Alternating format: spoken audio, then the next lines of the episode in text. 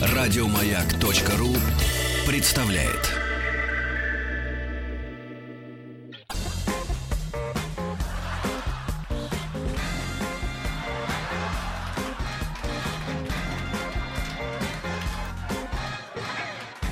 Доброе утро, профсоюзы.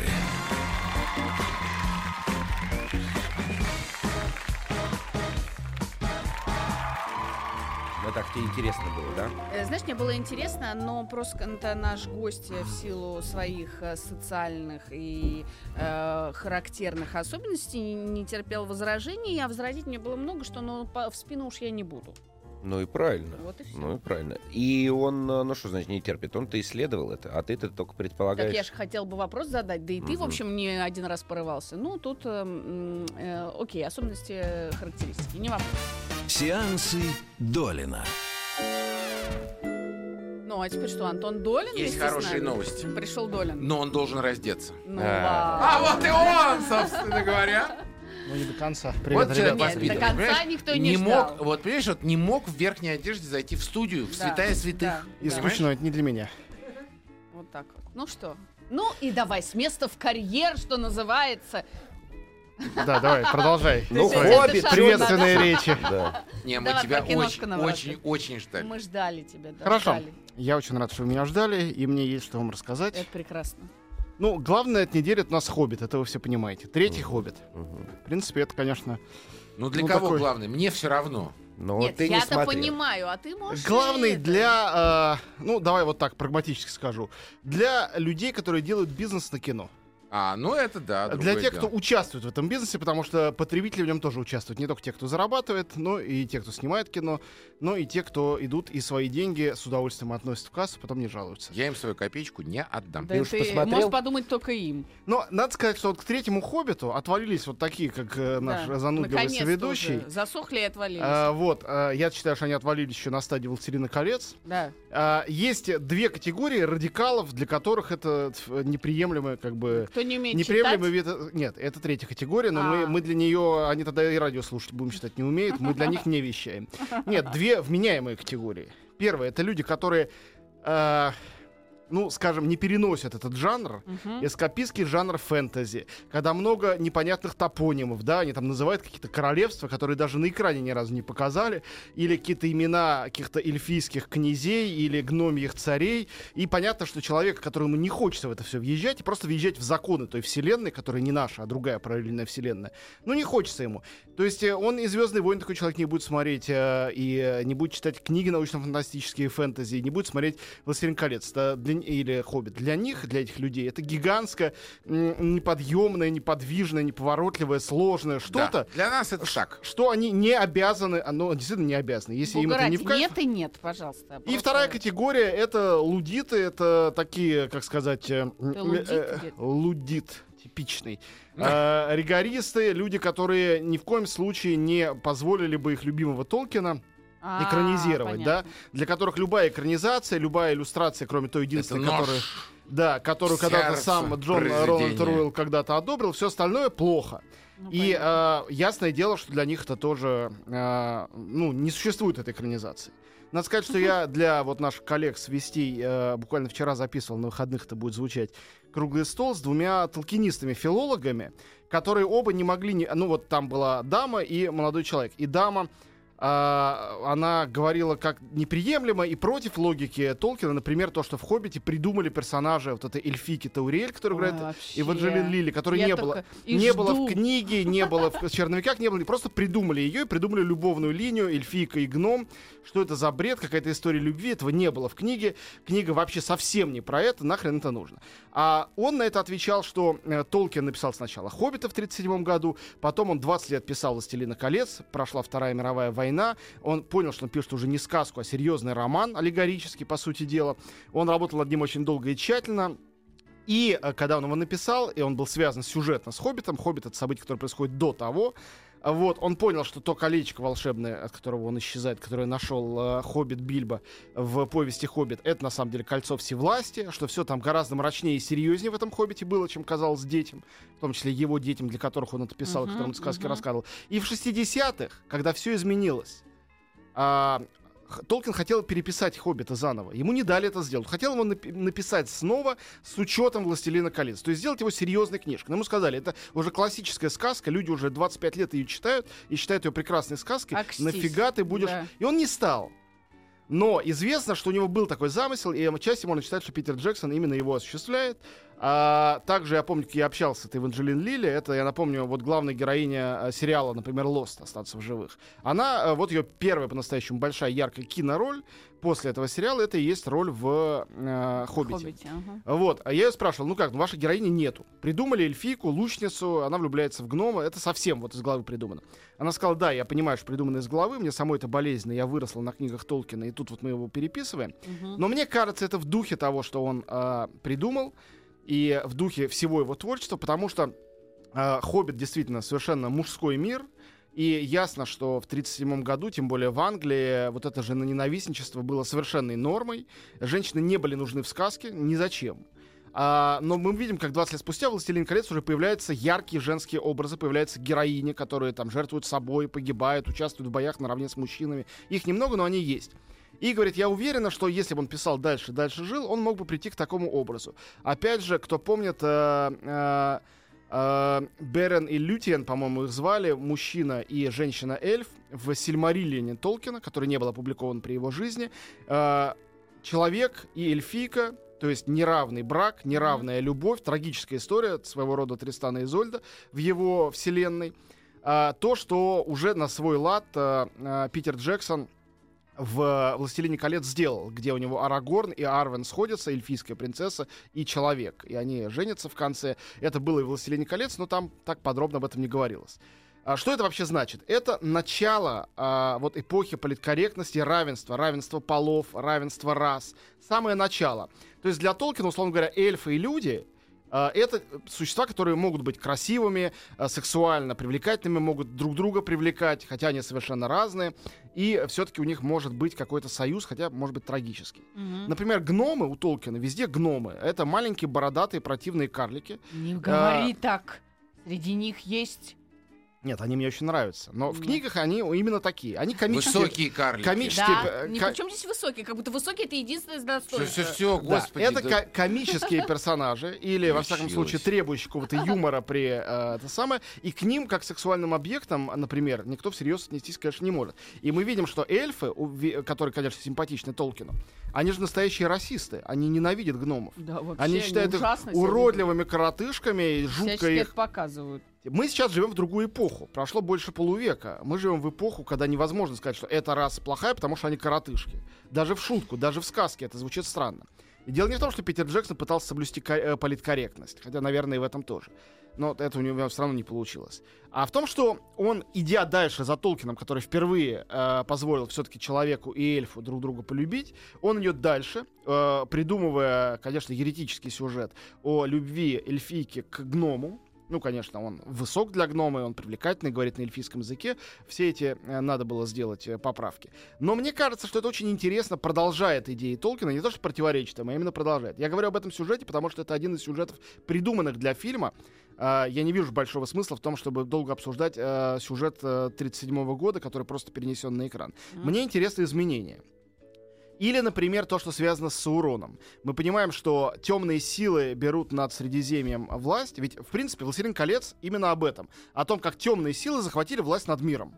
И о том, как светлые силы, которые вроде бы априори гораздо слабее и беспомощней, пытаются все равно жертвенно как-то эти темные силы одолеть. Это я, Максим, для тебя специально объясняю. Да, я внимаю, Вот, очень хорошо. да.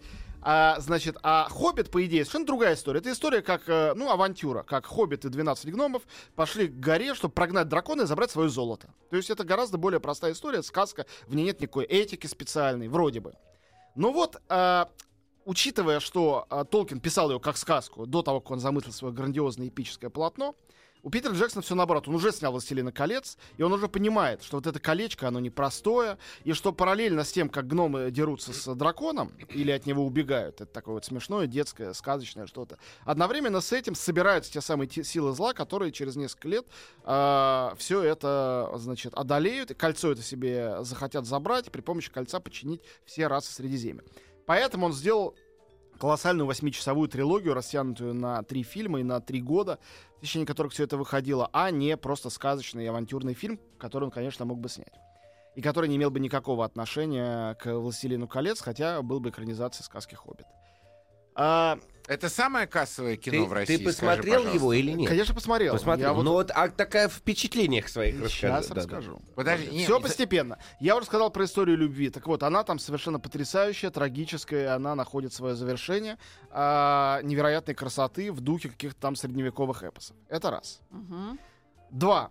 А, я вот к этому как раз подбирался. Поскольку Саурон, а, которого там озвучил, кстати говоря, Бенедикт Камбербэтч, ну, это для тех, кто будет смотреть в оригинале, а не в дубляже. Поскольку Саурон а, начинает собирать темные силы, мы понимаем, что Гэндальф, который пропадает из сюжета, вдруг сюжета сказки «Хоббит», пропал не просто так, потому что его похитили злые колдуны. И а, добрые эльфы пытаются его освободить. Сцена его освобождения, а, опять же, которой нет ни у кого Толкина, которая придумана Джексоном и его сценаристами, сделана невероятно сильно. И я наконец понял, посмотрев ту сцену, теперь никогда этого уже не забуду, почему э, мне всегда было не по себе при виде Кейт Бланшет. Мне Ну. всегда было не про себе. Ну, а не по себе. Мне кажется, что она идеальная э, актриса для э, того, чтобы сыграть роль, например, Снежной королевы в экранизации сказки Андерсона, а вовсе не для того, чтобы играть какую-то вот героиню, которой Да. можно сочувствовать, Саму переживать. душа, То есть да. она умеет все, потому что она супер виртуоз актерского ремесла. Нет сомнений в этом. Но здесь, когда она схлестывается с этим самым Сауроном, чтобы его прогнать, ты понимаешь, что она круче и вообще страшнее. И э, она потрясающая. Это всего один эпизод появления Кейт Бланшет. Совершенно потрясный. Ну и для всех фанатов там появляется также Саруман, старик Кристофер Ли, великий артист, сыгравший в своей жизни раз Но и 20 в прошлой серии, а, в первой серии по- появлялся. а, да, не раз 20 сыгравший, значит, э, э, Шерлока Холмса, раз 30 графа Дракулу и много раз других каких-то злодеев. Ему сильно за 80, но он не собирается уходить на пенсию. Он, конечно, прекрасен с его крючковатым носом и У пронзительным меня к тебе взглядом. вопрос неожиданный. Я буквально ну, месяц назад пересматривала вторую часть. Да. И выяснилось, что это была некая режиссерская версия, потому что там был целый кусок, а, которого не было в а, широкоэкранной истории. Это история, связанная с отцом а, э, Дубощита. Мгм. А, выяснилось, что когда туда пришел Гэндальф, в этот э, к некроманту, выяснилось, что в этой э, крепости все это время, пока его искал сын, находился вот этот гномий, э, собственно, ну, он не царь, он э, сын царя. Бывший царь. да. Бывший царь, да. А, почему это этого не было в Шр- И это настолько необходимое. Скажу тебе больше. А, В третьей части а, есть вот это главный минус. Момент, где кажется, что просто продюсеры взяли ножницами, может, сам Джексон, Ну, вырезали такой. просто какие-то куски. Вырезали. Там есть момент совершенно офигенный, он прекрасный сам по себе. Когда посреди битвы гномы решают, несколько гномов, а, а, такой авангард, отделиться от остальных Мгм. и э, добраться до верхушки скалы, где стоит э, страшный предводитель орков Азок Осквернитель, и Мгм. его убить. Мгм. Убить полководца, чтобы полчища рассеялись. Понятный план. И тут откуда ни возьмись появляются рогатые козлы. Гномы на них вскакивают, причем козлы по числу гномов. Вот, и туда скачут. Откуда они взялись, эти козлы, совершенно непонятно. Мгм. Такое ощущение, что до этого были какие-то специальные эпизоды, это Да, объяснявшие. объяснявшие, Потому что это просто нелогично. Или другой момент. А, гномы и эльфы стоят два полчища напротив друг друга, готовятся вступить в бой. Но тут на них нападает третье полчище, орки. И мы вдруг видим, как гномы и эльфы уже вместе, объединившись, борются со злодеями. С чего мы вдруг, да? с чего, почему, Да. как это произошло, это не показано в Да фильме. это мусор все. Это вообще, я сижу, думаю, вот э, это вообще, это явления вот эти, что в литературе, что в кино, это шлак, который человечеству Давай- не нужен. Давайте простой вопрос задам. А как ты считаешь, вот такая книга, ну, может быть, ты ее читал, может быть, нет, не знаю, но слышал, наверное. Илиада. Это шлак человечества или нет? Отвечай только честно. Нет, это Нет. не шлак. Ты понимаешь, да, что это а, толстенная книга, написанная гигзаметром. Это не где... шлак. Нет, не перебивай меня, да теперь я скажу. Я понял твой ответ. А, гигзаметром написано, где рассказывается, как какое-то давно вымершее неизвестное племя Да-да-да. мочат в битвах другое кому-то неизвестное племя. Причем ни троянцев, ни ахейцев, их давно нет уже. Герои все эти, скорее всего, выдуманные. Впрочем, мы точно не знаем. Ну, Троя была когда-то кем-то сожжена, да, действительно. И даже в конце, что самое ужасное, они там хоронят Патрокла, мстят за него, там даже не заканчивается война. А вначале не начинается. Там начинается, когда они уже 9 лет воюют. Вопрос. Почему эта книга является величайшей э, в истории литературы на протяжении э, нескольких тысячелетий? Как ты думаешь? Ты меня сейчас переубедил, это тоже шлак.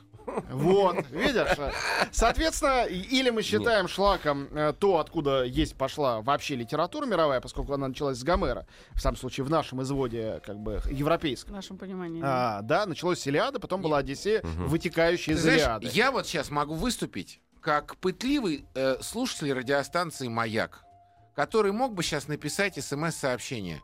Федеральная радиостанция полчаса эфирного времени уделяют борьбе орков с э, маленькими карликовыми чучелками, которые сели на рогатых баранов и бросились нелогично сражаться с Я э, полностью, армией, полностью понимаю, о чем э, ты говоришь, но на это есть простой ответ. А, когда ребенок очень маленький, а многие наши слушатели именно таковы пожизненно, а, он а, спрашивает, зачем, э, если у меня рядом, я живу, например, в Митино, нет никакого леса, хотя в Митино как раз есть. Хорошо, на Новом Арбате. У меня нет рядом никакого леса, почему я должен слушать сказку о том, как девочка заблудилась в лесу и ее съел волк? Ведь у меня нет бабушки, живущей в лесу, и Да. нету... И никто не а, печет Да, пирожки. и у меня нет красной шапочки, я мальчик, а не девочка. Да. На это мама или папа, а, если это разумная мама или папа, ему ответят. Они скажут, дорогой друг, речь не идет о том, что ты красная шапочка, и у тебя кто-то печет пирожки, и у нас есть рядом лес, а там водятся волки. Речь идет о том, что надо быть осторожным и не разговаривать с незнакомыми, иначе тебе будет плохо. И он понимает, что это просто художественный образ, за которым кроется что-то для него понятное и близкое. Точно то же самое можно сказать и о больших сказках. Например, такой сказке, как «Хоббит», который говорит не только о придуманных хоббитах с мохнатыми ногами и эльфах без мохнатых ног, а говорит о том, что есть добро и есть зло, о том, что есть соблазн алчности, например, потому что гномы так захотели себе забрать все золото, что не, не, э, не захотели ни с кем делиться, началась война. Ситуация понятная, всем знакомая. Только взрослым мы- понятно. Ребенок не поймет эту простую Ребенок, истину, которую ты сейчас уместил лучше, в три нет. слова. Ребенок будет смотреть на приключения симпатичного существа с мохнатыми ногами да. и будет радоваться этому. А ребенок чуть постарше, на самом деле уже десятилетний, например, ребенок, прекрасно Конечно же, поймет, да о чем уж. идет речь. То есть какое-то удовольствие на каком-то уровне. От экшена, от спецэффектов, от массовки, от прекрасных пейзажей Новой Зеландии, невероятной красоты. От это, это любой даже новорожденный получит от этого удовольствие. А не новорожденный, который немножко способен думать, поймет, что это все метафора, что это история, например, того, сколь опасно золото. Это на самом деле история кольца Нибелунга, которое было прямо связано, конечно, с «Властелином колец». Э, прямое взаимодействие. Кольцо — это соблазн не только золотом, но и властью. Тут есть камень Аркенстоун, который восходит, в свою очередь, к камню Грааля из эпоса про Парсифаля. Э, напоминаю, что Толкин был хорошим знатоком артуровского цикла, прекрасно знал мифы и легенды. Он придумал свои мифы и легенды, но основа всегда была реальная. Точно так же, как неравный брак или любовь, это трагическая история Тристана и Изольды, как я уже сказал. Но абсолютное изобретение э, 20 века, невозможное ни в Илиаде, ни в Артуровском цикле, это сам Хоббит, гениально сыгранный Мартином Фрименом. А именно, маленький низкорослый пацифист среди обезумевших армий э, существ, которые хотят друг друга поубивать. И вот это, и это прекрасная актерская работа. Как сыграть выдающуюся актерскую работу, когда вокруг тысячные массовки обряженных ярких персонажей? Надо быть выдающимся актером. Я считаю, что Фриман выдающийся актер, и что это лучшая актерская работа за все 20 часов э, всей Толкинианы э, Питера Джексона. Потрясающий артист. Это уже повод для, для взрослого человека идти смотреть, чтобы посмотреть, как в таких условиях можно играть э, потряса- и быть потрясающим актером. И он не хочет войны единственный, и, конечно, он агент авторов, и поэтому это прекрасно. Спасибо, Антон. Скажем нет хоббиту.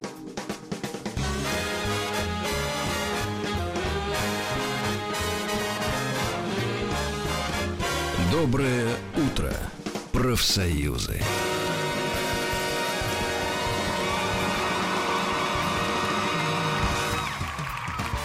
Сеансы Долина. Конечно, приятно, что да, спасибо. Рвануло. Хан- рвануло. Кто, кто иногда вот может кому- Как можно подумать, что какие-то вещи, произнесенные, так сказать, в шутку Обо- как можно... э, отзовутся. Как отзовутся в Ханты-Мансийске? Да? Не обижайте Ханты-Мансийск. Шлак это ты, человек, который всю жизнь зарабатывает тем, что высказывает свое гнилое мнение по радио. Ты умрешь, тебя забудут, а книгой будут восхищаться десятки лет. Да, это голову сейчас он на голову. Немножко, да. Я на персонажа оттуда это точно. Заслуженный бан, однозначно, да? Да Ну не почему? надо, Ну зачем что ты ты? таких ярых, Он таких тебя не- эмоциональных, Слушай, ну- таких чувственных людей банишь? Ну ты вообще... Ты оскорбил его чувства. Он любит Хоббита, А он любит просто тебя. ответ. Конечно. Ой, нет, это всё. другой, это Нет, другой. секунду, секунду. Может. Я а, высказался о предмете, а он высказался обо Ты, мне. Да. не-не-не, Но ты, ты всегда высказался можешь фильтровать о- это. о Ну, ты пред- можешь пережить Ты это, нет? высказался о Вот У нас предмете. всегда так, Долин. Да. Я же его все равно забанил. Ну, Ну зачем? Я Ну, Но зато понимаю. перед этим была демократическая дискуссия. Да, да. И понимаешь, в итоге я его разбаню. Знаешь что? Кажется, Я я с вами. согласна, Да. да. Не, вот есть же его. нормальный. Долин рулит, долой деда. Все, ну, все нормально. Оставь, Так, я друзья, не понимаю, ладно. такие чувства. Возвращаемся к реальности виртуальной. А, значит, э, ну, про Хоббита не знаю, что еще сказать. Э, У меня есть к фильму несколько претензий. Мне кажется, что они все будут э, ликвидированы режиссерской версией, когда она выйдет, типа там через год, удлиненный. Мне понятно, что похороны Торина не вошли, наверное, просто по причинам, ну, действительно, хронометража, потому что это очень ва- Отдельная важная короткометражка. глава и важная история в э, книге.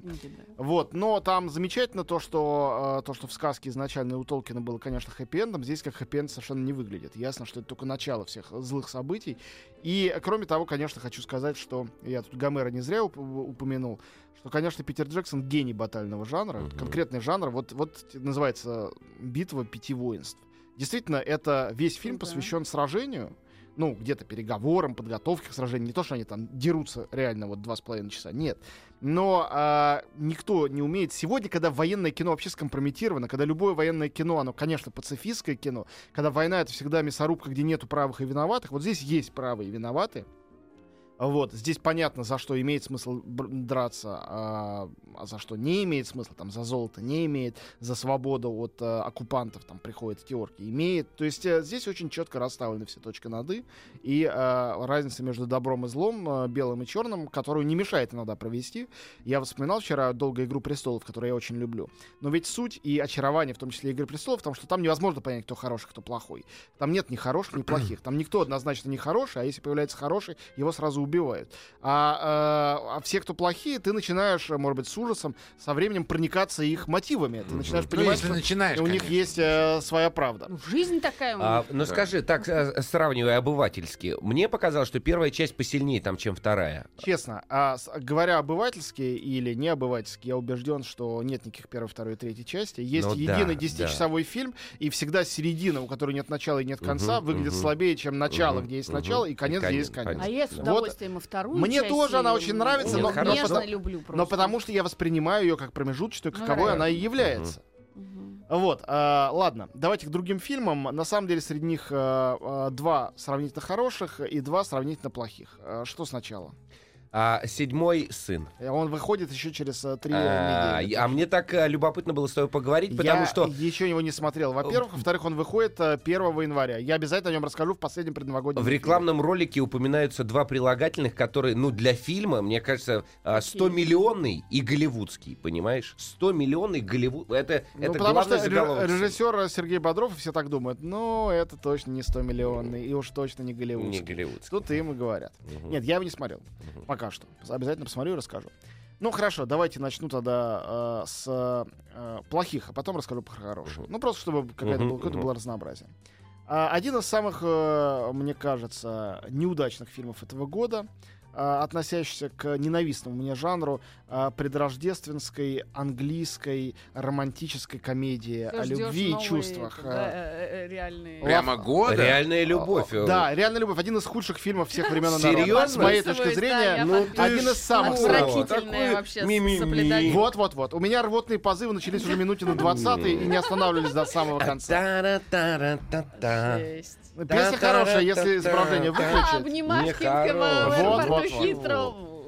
Да, так вот. А Вы все в курсе этого шлака, да, о, о Да, котором ты можешь вы выйти. реаль- говорите, Реальная да? любовь один из самых популярных Мы фильмов. говорим уже о э, другом мире. фильме, Максим. Я понял, но вы в курсе, вы, А вы, говорите, что это шлак, Он и гречу говорите, ой, да, с, и э, Макс, помните чечевицей. у саундтрек. меня такая профессия. Я про тебя не говорю, А, я вот окей, про этих да. Мне говорю. фильм, я не считаю шлаком, я считаю хороший романтический Я считаю, фильм. это а. Можно посмотреть. э, в- Не хороший, а в каком-то смысле идеальный, поэтому он и И ужасен. и. Так вот, новый фильм не идеальный, похожий на прошлогоднюю... Подожди, он как, как... э, Сейчас скажу, не- похожий на необыкновенную жизнь Уолтера Митти. Фильм называется «Путешествие Гектора в поисках счастья».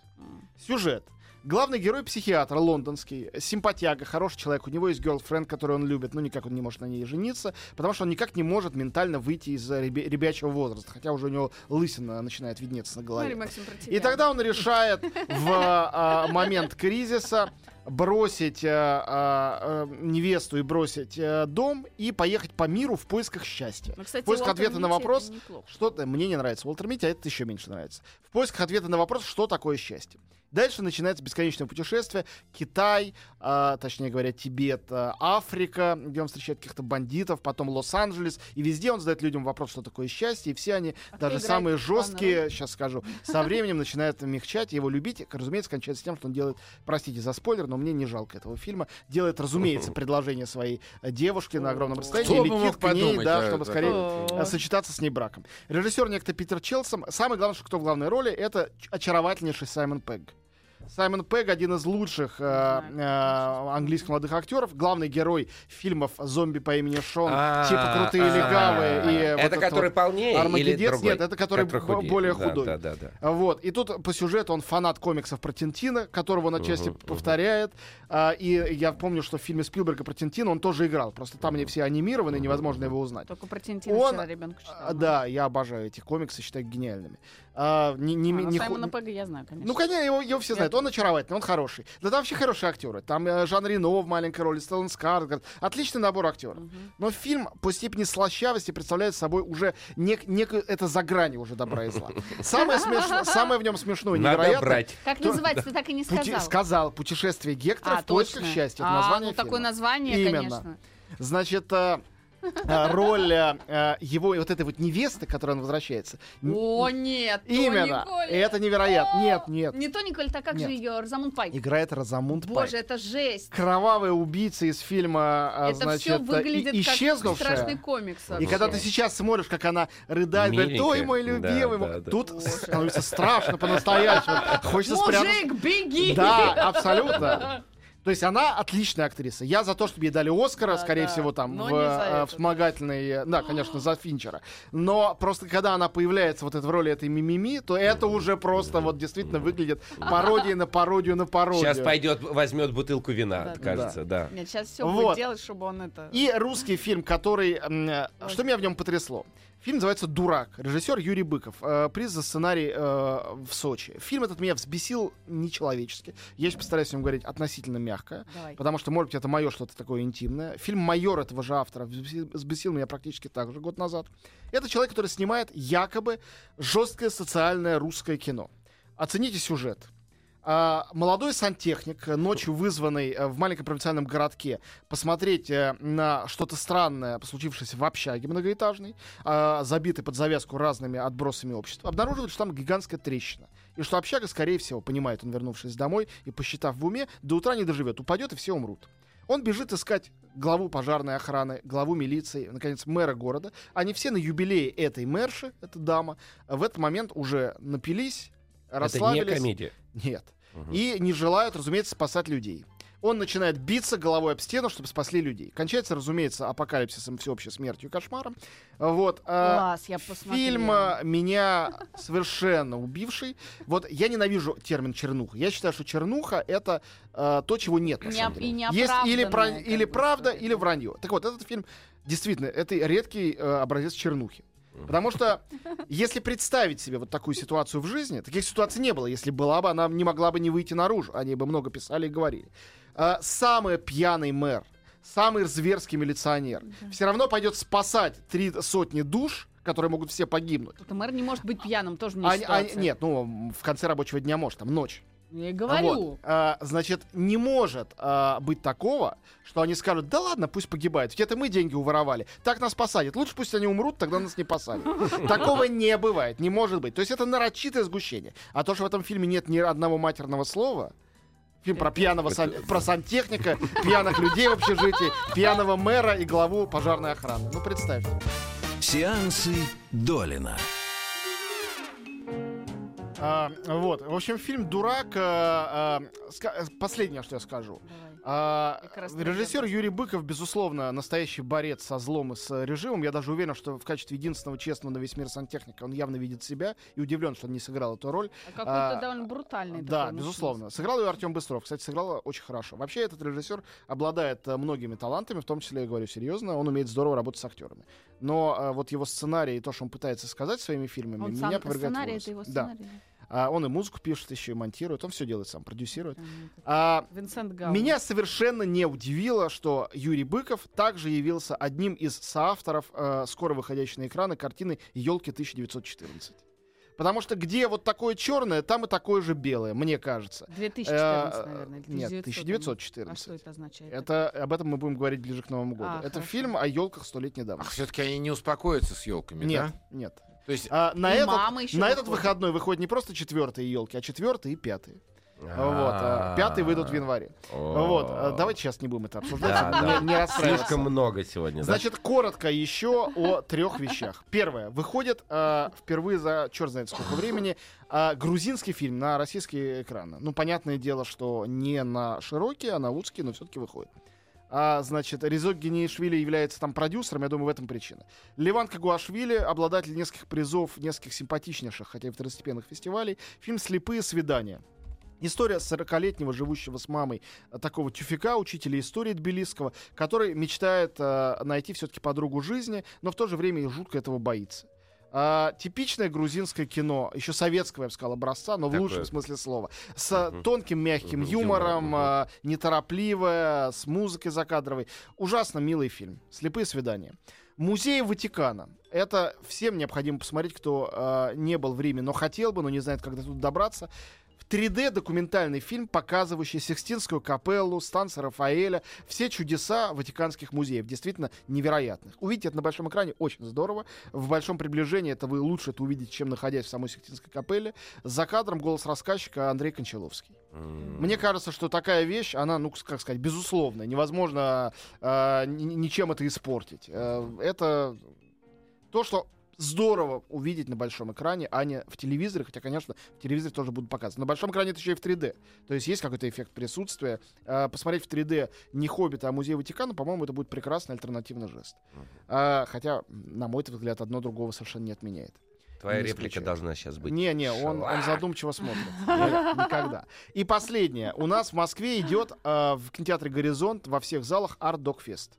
Э, Фестиваль, заклемленный э, министром Мединским. Э, Он не дал на него денег, но несмотря на это, почему-то фестиваль происходит. Сегодня показ, э, единственный показ, по-моему, фильма Сергея Лазницы «Майдан». Документальной картины, ни в какой степени не какой-то про украинской, пророссийской, вообще вне политической, невероятно художественное полотно, показывающее документально события на Майдане. Уверен, что многим очень интересно это увидеть. Но вообще самые разнообразные фильмы. Мой товарищ был продюсером этого фильма. А, ну вот, на 90% а, Такие люди с тобой а, дружат, То, что- то, что представлено на Ардокфесте, это фильмы о России. На 10% а специальная программа «Украина, не Россия», они об Украине. Я уверен, что всем а, а, разумным людям интересно будет эти документальные фильмы посмотреть. Виталий Манский сделал великолепную подборку. Ну, как бы, Да? на мой, ну, мне очень нравится, что там, я огромное количество фильмов, которые там есть, не смотрел. Многое я видел. Я знаю, что там 21 день, например, замечательный фильм Тамары Дондурей, он участвовал в конкурсе а, Кинотавра А о, о- о хосписе.